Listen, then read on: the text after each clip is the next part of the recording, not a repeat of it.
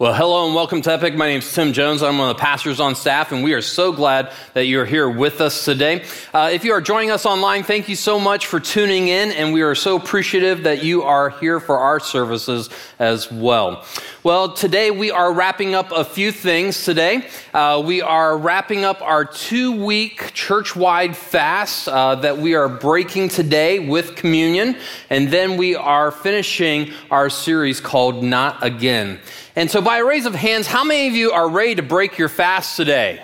Yeah, there's a lot of you. First service, I mean, it was like everybody in the room was ready. So, um, now how many of you are ready to eat some amazing desserts with like layers of chocolate and chocolate syrup and these candies that are dipped?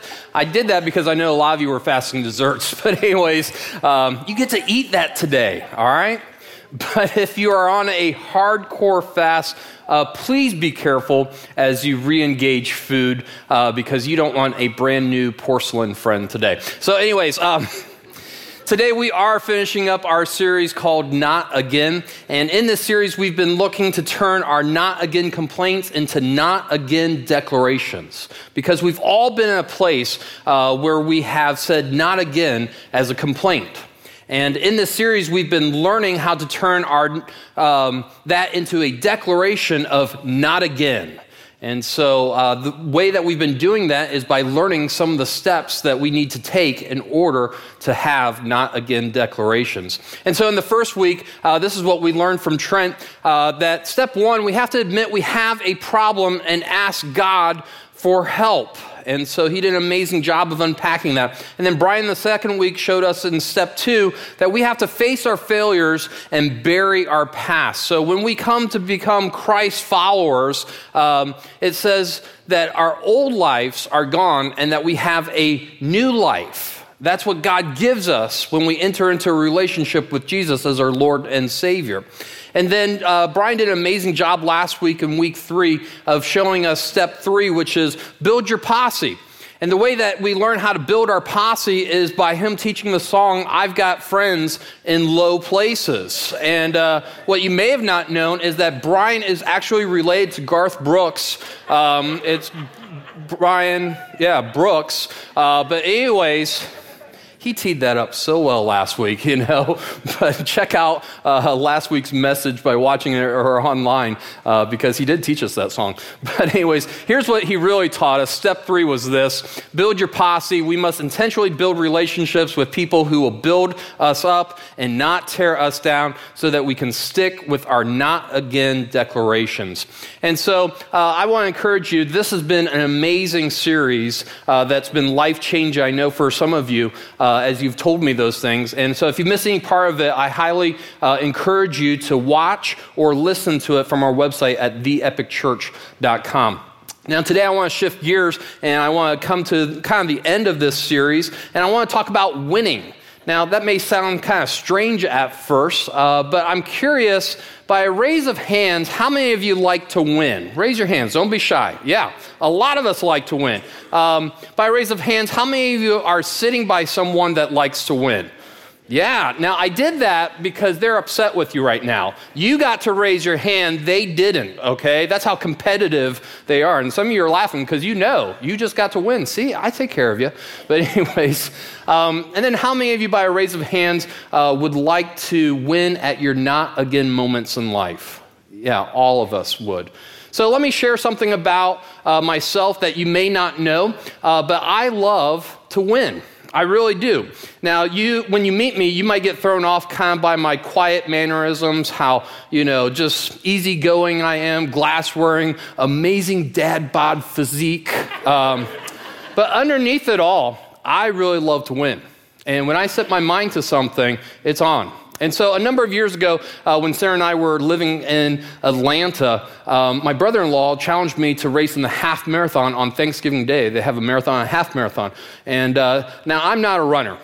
but if I'm going to do this, I'm all in, okay? And remember, we live in Atlanta, and they've got hills. I mean, big hills, okay? Not like Florida where it's flat. And so I thought, you know, I've got to do some training uh, because I'm not going to just barely cross the finish line and like crawling across the finish line. And so I started to do some research on how to train for a half marathon, and I came up with, man, I need a goal, okay?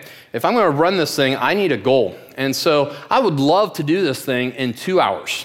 All right? I, that, that's my goal. And so I start running those hills, and pretty soon I discovered uh, when I was training that I've got to reset my expectations if I'm going to run 13.1 miles, okay? And so, because those were mammoth hills. So I came up with the goal of two hours and 20 minutes. And I thought, man, that sounds good. Nice and round numbers, you know.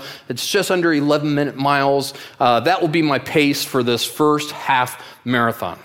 And so the day of the race comes and they set you up according to like how fast uh, you run. So in those groups. And I thought to myself, you know what?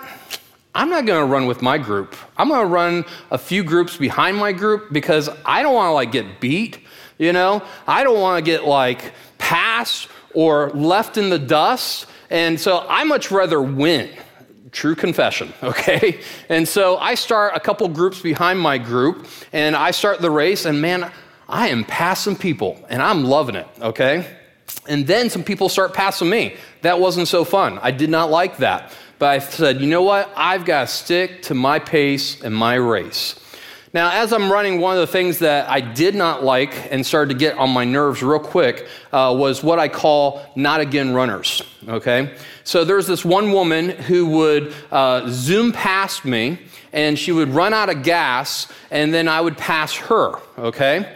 And a few minutes later, she would zoom past me and run out of gas and I'd pass her again. And this kept happening over and over for two and a half hours. And so again and again. And I'm thinking, I've got to stay focused. I've got to run my pace, run my goal, don't get distracted, you know. But she kept doing it, okay? So near the end of the race, um, I'm like, not again. If this woman goes past me, it's game on, okay? I kid you not.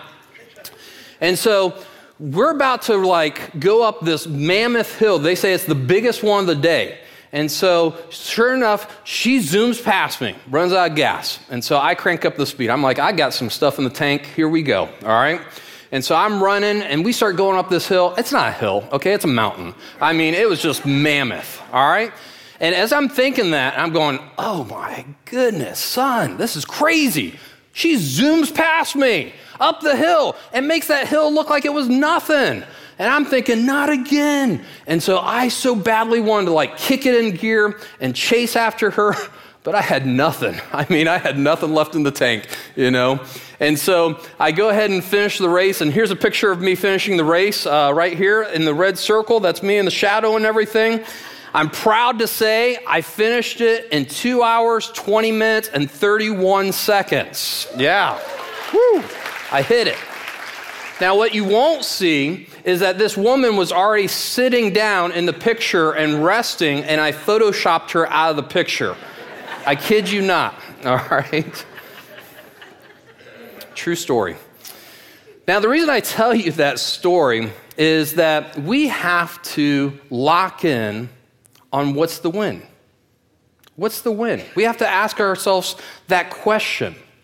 Um, and the reason that we have to ask that question is that we need to know what we're running towards. We have to have a purpose. We have to have a direction that we're running towards and know where we're going. Because if we don't, then too easily someone can come along and we try to keep up with them or we try to outpace them and we're not even sure if they're running the right race or anything. And so we've got to determine in our hearts what's the win? What's the win? And so today we're going to define that. And I want us to define the win for ourselves. And the reason for that is that that will give us the motivation so that we do not have not again complaints. Instead, we can have not again declarations. And so that's where we're heading today. If you would turn with me in your Bibles to 1 Corinthians uh, chapter 15, verse 9, or on your YouVersion uh, Bible app. And today we're going to be looking at a man who ran his race so well. And my hope is that we will learn from him and that we can also uh, set up our win statements uh, to help us in the direction of life that we want to go, uh, because maybe some of us have never thought about that. And so, if you don't have a Bible, always feel free to grab one from the back, uh, or you can download the free uh, Bible uh, version app on your smartphone device. But go ahead and turn to 1 Corinthians uh, chapter 15, verse 9, and I'll give you a moment to get there.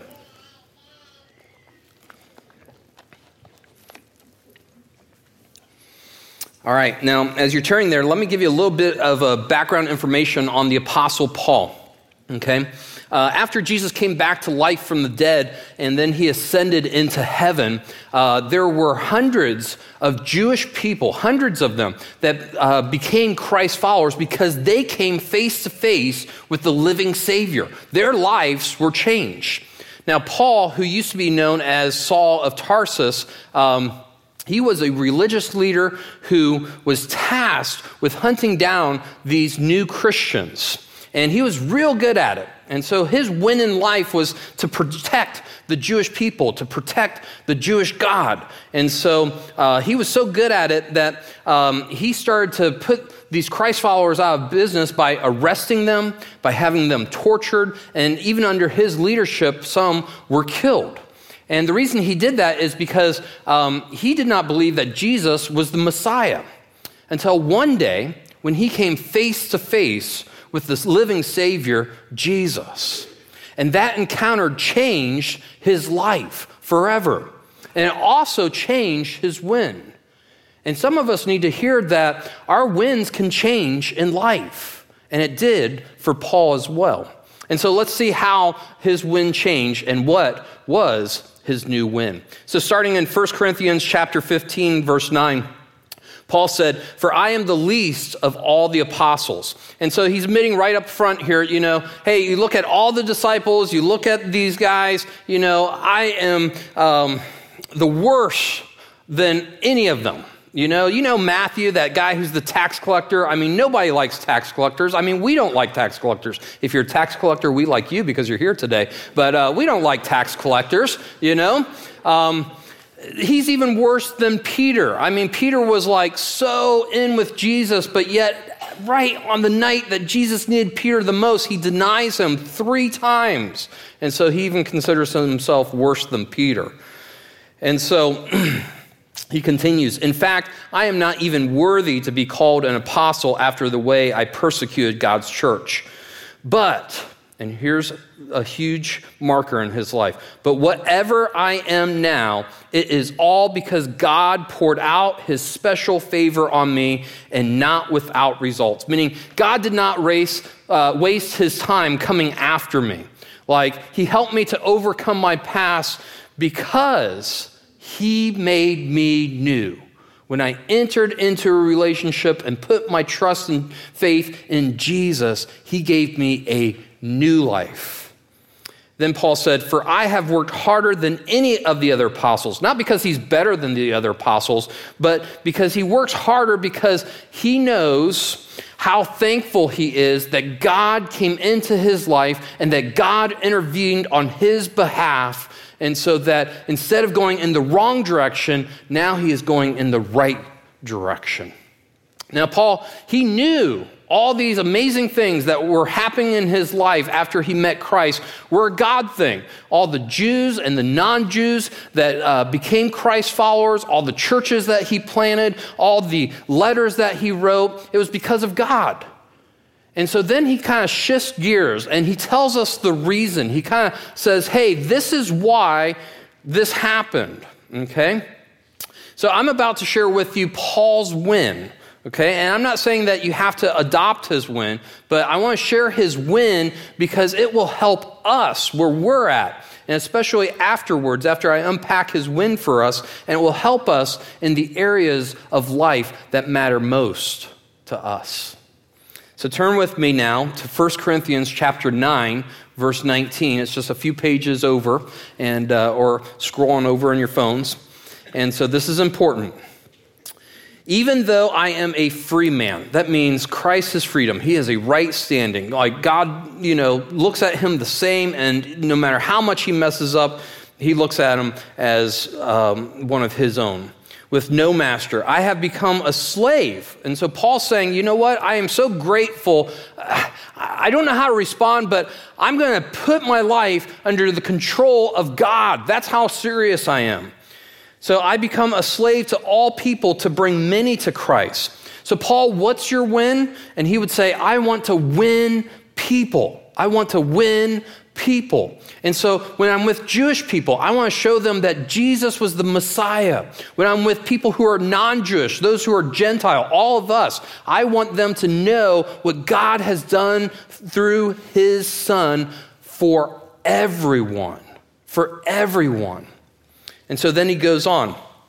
Verse 20, when I was with the Jews, I lived like a Jew to bring the Jews to Christ. Paul, what do you mean? It's like, Paul, you're a Jew. Come on. Like, what do you mean by that? And he says, you know, when I'm with Jewish people, I want to show them that I am even more Jewish, okay, that than they are, because I want to influence them towards Christ. When I was with those who follow the Jewish law, I too lived under that law, even though I am not subject to the law. Meaning, he didn't have to follow the Jewish law, you know, he was under a new law, and we'll get to that in a moment. But at the same time, he did not compromise his win. He didn't like cave in when he was around Jewish people. And then he says this I did this so I could bring to Christ those who are under the law. Then he shifts gears. When I am with the Gentiles who do not follow the Jewish law, I too live apart from that law so I can bring them to Christ. But I do not ignore the law of God. I respect it. I respect the Old Testament. But when Jesus came, the Old Testament law is done, and Jesus has ushered in the new law. I obey the law of Christ. And Jesus stated this with his disciples in the Last Supper. He said, A new command I give to you love each other just as I have loved you, so you should love one another. And we look at those disciples and we know how messed up they were. And Jesus hung in and loved them no matter what. And so we are to do the same thing. That's the love that we're supposed to show in every type of relationship that we have. And so basically, Paul is saying here hey, when I'm with the Gentiles, I eat like the Gentiles, I drink like the Gentiles, I dress like them, I, you know, walk like them. I can do, I can mix with anyone and everyone. And why? Because I have my North Star fixed. I know my win and I'm charging at it, okay? Because I want everyone to know what God has done for them because that is my win. Now, a long time ago, um, when I was really young, I felt like God was asking me to step up and join Him in making disciples of the world. And I was at a really young age, and I thought, you know, that's what I want to do. And so that's my win. And so in middle school and high school, um, I was able to lead many of my friends to Christ. And then when I got into college, I continued to lead people to Christ, but I also showed them how to have a relationship with God and how to grow in their relationship with God. And so since then, that's just been part of my life. I meet with guys on a regular basis, and I have been uh, since college. And I show them how to have a relationship with God and how to grow in their relationship with God. Now, moments, I've had bad moments. I've had some awful moments in my life. Sometimes I've been real selfish in my life, and I haven't been close to God in my life. But here's what I found over the years no matter how much I fall down, God is right there to pick me up. And He has been cheering me on and cheering me on. And I may fall a dozen times, but He's saying, Get up, Tim. I'm here with you. In fact, hold my hand and let's run. And sometimes I'll even run with you and I'll even carry you in some of those moments. And so, regardless of where you're at in your race, realize at any moment you can stick out your hand and enter into a relationship with Jesus, and He will be th- with you in your race of life. Let's continue on with what Paul says. So in verse 22, he says, When I am with those who are weak, I share their weakness, for I want to bring the weak to Christ. Yes, I try to find common ground with everyone. And here's something important doing everything, doing everything I can to save some. So, doing everything, like, what does that mean, Paul? And so it means Paul was focused. He had thought things through. He organized his life, his time, his resources to win some. His w- win was to win people. Now, it wasn't something that he wished for or dreamed of doing or kind of desired to do. Uh, he took action to do it. And he stayed laser focused. And my question as I, you know, researched this, it's like, well, how did he stay laser focused? And so, what he reveals next is profound. Now, when I read it, it's not going to sound profound. And I'm going to unpack it for us because it needs some unpacking. But it is profound because it has the ability to change our lives and to help us in our not again complaints, instead, make them into not again declarations for the areas of life that matter most to us. And so he uses a sports metaphor to explain this. So he's going to start to explain it and then we'll get to it. But he says, Don't you realize that in a race, everyone runs? Yeah, Paul, we get that. Nothing new.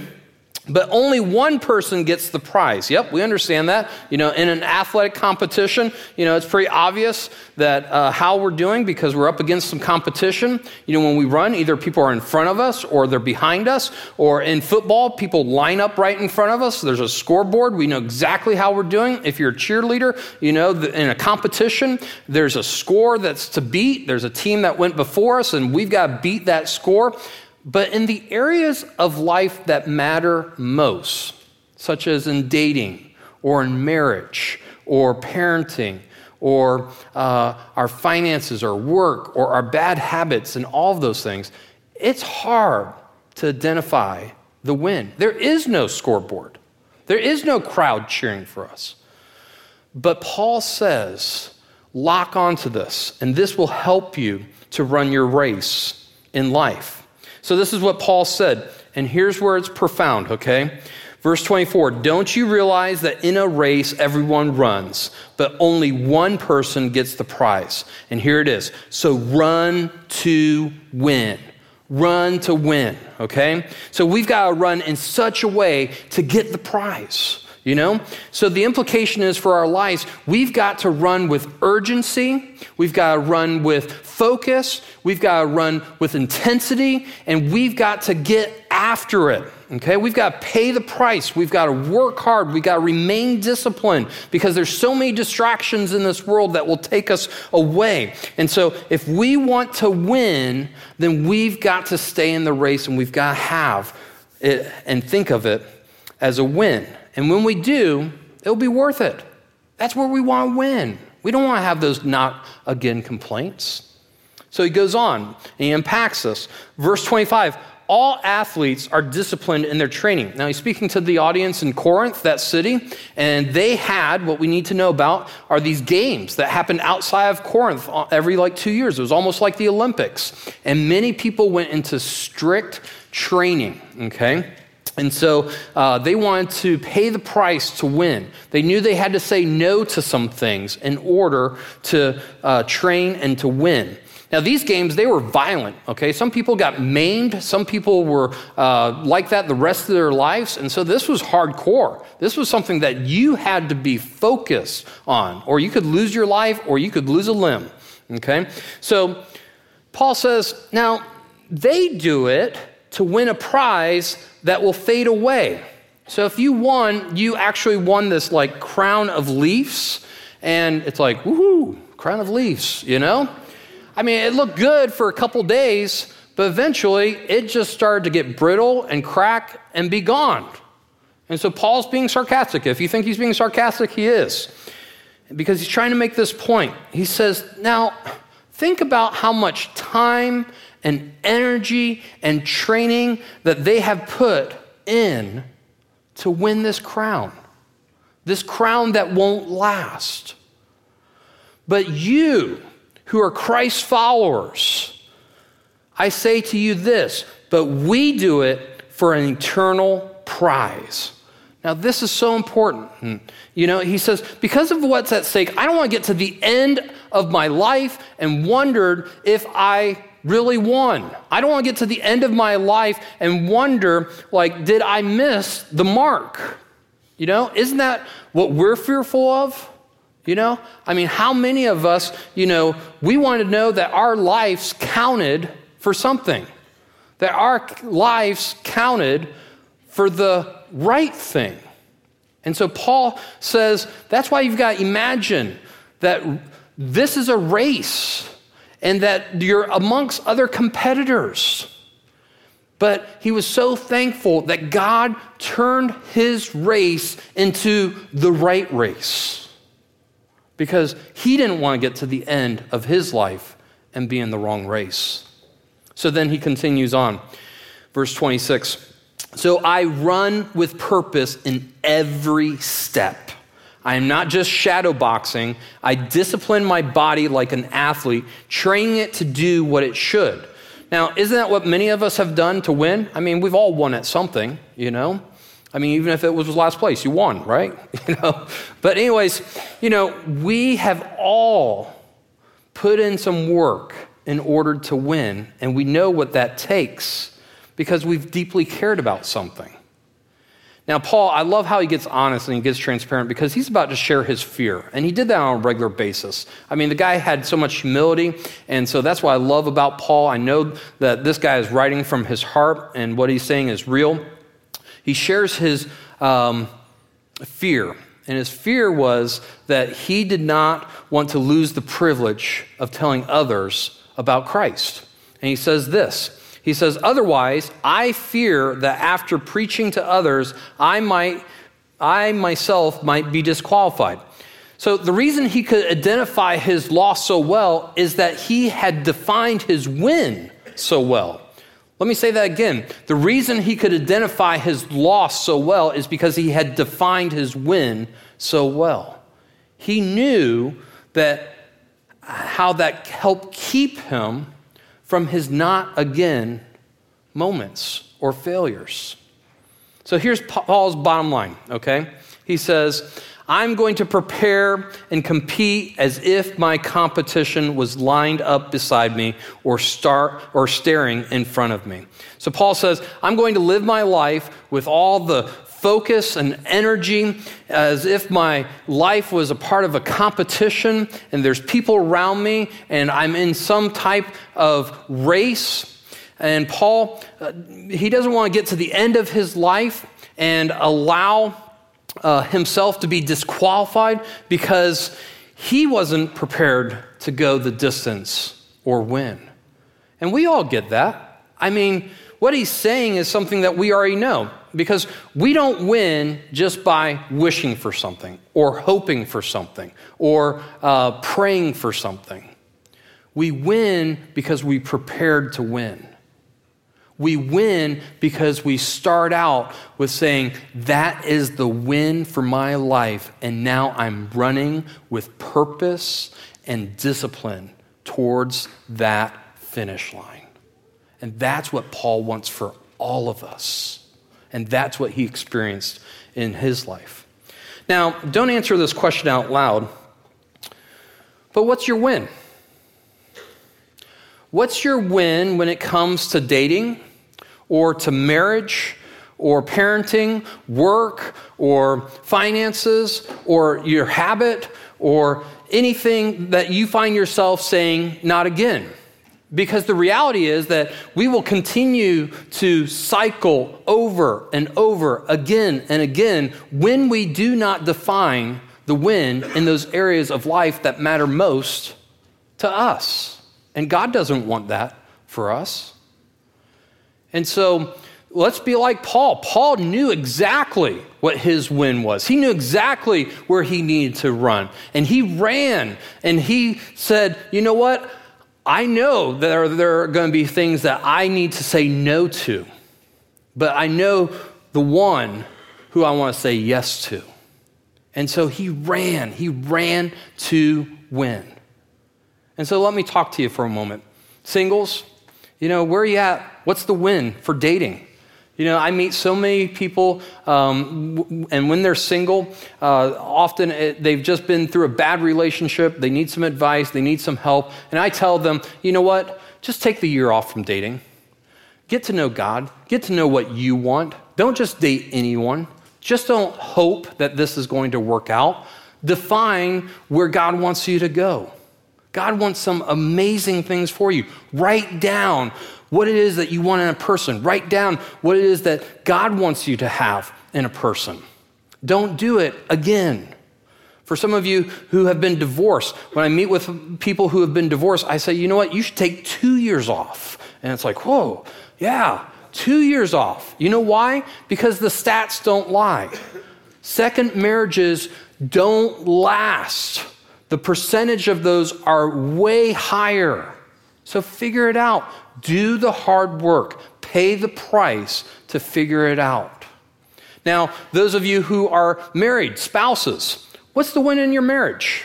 You know, sometimes we have that cliche of saying, we're best friends. Are you? Maybe the win for you is that there is nothing between you, that they know exactly everything about you. And what would it take for you to have that type of relationship? Maybe it's going on regular dates on a regular basis. Maybe it's at the end of the day, you turn off technology and you talk to each other and you say, Hey, how was your day? Or maybe in those moments, you pray together. So, what is it going to take for you to set your course, to get on track, to run the race? Those of you who are parents, you know, what's the win for you in parenting with your children? You know? A good goal, it doesn't have to be a Bible verse, it's just, you know what? When my children grow up, I hope that on their own they would like to come back. Not like to live with you, okay? But to visit you, okay? And so, what would that have to look like to set yourself up for that goal relationally with your children? So maybe it's like, hey, tonight we are having game night, you know, and we're putting away technology. In fact, we're not playing video games, we're playing good old fashioned board games. Or what games do you want to play? And we do that on a regular basis. Or maybe it's reading with your children every night and praying with them. Even if they don't understand, you just start that practice with them. And if you have students and teenagers, you know, and you're just ready to blow up. Now, if that's your goal, instead of if that is your goal, it helps you not to blow up because you know in that moment that they need you to listen.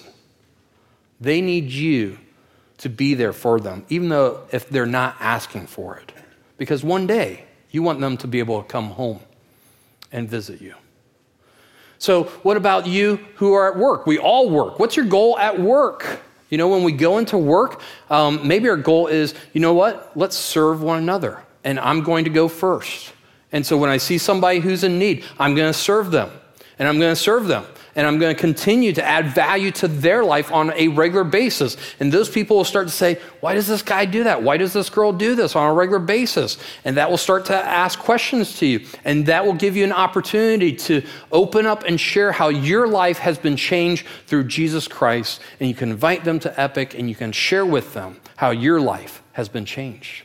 Or for some of you, I know during the fast, you've been fasting to break a habit okay? And you've been saying, not again. And so, what's the goal for you? The goal is, you know what? I am aiming to not allow this thing to control me, but God, I'm going to let you control me instead. And so, every time I'm going to go to Scripture when I feel like taking that drink or when I want to turn to drugs. Every time I'm going to memorize of Scripture. Every time I'm going to chuck it. And so, what is it that will help you to keep your focus on the prize. Now, I'm going to say something that sounds pretty dramatic, but when you think about it, it is dramatic, okay? We only got one life to live. You will only be 20 once, 30 once, 40 once, 50 once, and so on. You only get one shot at your first marriage. You only get one shot with raising your kids. You only get one shot with being a grandparent. What needs to change? We only get this life once. And He will be there with us, cheering us on. And so, what is your win? That's what I want us to chew on. What is your win? So, this week, what I'd love for you to do is to write down what's your win for life. And if that's too hard, write down what's the win in the area of my life that I want to take on this year with God's help. And next year, when we roll around in January, you will be able to look back instead of saying, ah, not again. You will be able to say, not again. God, you help me to run this race, and I am running in a new direction with purpose and with you. So thank you. And I'll be reminded of that next year. And if you fall down, get back up. It's okay. He's with you. And so today, um, we're going to be closing in communion, and we're going to be closing in prayer today. And um, I want you to frame that up with God. I want you to tell Him what is your win. Um, and so this is what we're going to do to close. Like I said, uh, we're going to take communion um, here in a moment. And just to remind all of us, communion is a time where we focus on Jesus and what he did for us and uh, thank him for dying on the cross uh, for our sins. And it's also time to kind of check our hearts. You know, when we entered into a relationship with Him, sometimes uh, we do some things that are not pleasing and we kind of disrupt the relationship. And so, if there's something as you pray that it's like, God, man, I've been doing this, man, I just feel like I want to hide from you, just say to Him, God, I'm sorry. Will you forgive me? And so that's what we do during communion. So let me walk you through how we do communion here at Epic. Uh, communion is open to anyone who's put their faith and trust in Jesus Christ as their Lord and Savior. And so if you've done that, I want to encourage you to take communion with us. Uh, if you're watching online and you got some juice and some bread, go get it and uh, join with us in communion as well. Um, but here's the reason we take communion Jesus commanded it. And he commanded it to help us remember the ultimate price and how much he loves us, that He died on the cross for everyone's sins. And when we put our faith and trust in Him, our sins are forgiven. And it reminds us what he did and his great love. And we find that in 1 Corinthians uh, chapter 11, 23. On the night when he, Jesus, was betrayed, the Lord Jesus took some bread and gave thanks to God for it. Then he broke it in pieces and said, This is my body, which is given for you. Do this to remember me. And that's what the bread represents. In the same way, he took the cup of wine after supper, saying, This cup is the new covenant between God and his people, an agreement confirmed with my blood. Do this to remember me as often as you drink it. And that's what the juice represents. For every time you eat this bread and drink this cup, you are announcing the Lord's death and remembering it until he comes again. And so, what I'm going to do is I'm going to pray, and the band's going to come out. And as I pray, that's your time to talk to God, excuse me, and thank Him, and also uh, just to check your hearts. Now, as I pray and when I close, that's your cue to go and take communion. We've got two tables up front, we've got four in the back. And uh, if you need some more time to continue to talk to Him, feel free to do that. Or if you'd like to come up and get the elements and pray off to the side. Um, but after that, would love for everyone to come back uh, to your seats and engage the song that we are singing and worshiping um, with God and use this moment to say, God, for 2020, I am committing to doing this. I am committing to have not again complaints, but a not again declaration. And so this is my win. And so, God, would you help me with my win? And He will. And so that's what we're going to do in a moment. And then after we sing that, uh, I've got two last things uh, to say to us. So let's go ahead and pray, and then you are free uh, to take communion. So, Father, thank you so much for who you are. God, thank you that you have done an amazing work. We're so thankful for this series of Not Again. We all have not again moments. We all want to have not again declarations. So, God, I just pray for everyone here today, God. I pray that you will give them clarity on what they need to declare this year, that you will give them strength to pursue it. And if they fall and tumble, that they will get up and they, they will focus on the win that you have for their lives. You are cheering us on. You want us to take your hand. You know how tough this life is. You came here. You defeated death once and for all. So, with you, Jesus, anything is possible. And we're thankful for that. And so, God, I just pray for each person here that they will experience that this year, that they will use this moment today to say, This is my win, and I'm going to run and run towards it. And so, Father, we thank you in Jesus' name. Amen. You can go ahead and take communion. So, our prayer for you this year is that you will win. It's a good win. And so we're praying for you. Uh, two things before we take off today. Uh, next week, you will not want to miss this series. Uh, we don't say that too often, but uh, this is our series that's entitled For Flagler. If you are wondering where Epic is going and why we do the things that we do, uh, this is a series that we are going to unpack all those things. We are in 10 years of being Epic, and we are going to unfold the next chapter of Epic. And so it's going to be exciting. We would love for you to be here next week. And then also today, uh, be sure if you are interested in Financial Peace University uh, to go and check that out. That'll begin about five minutes after the service. So thank you so much for being here today, and we'll see you next week.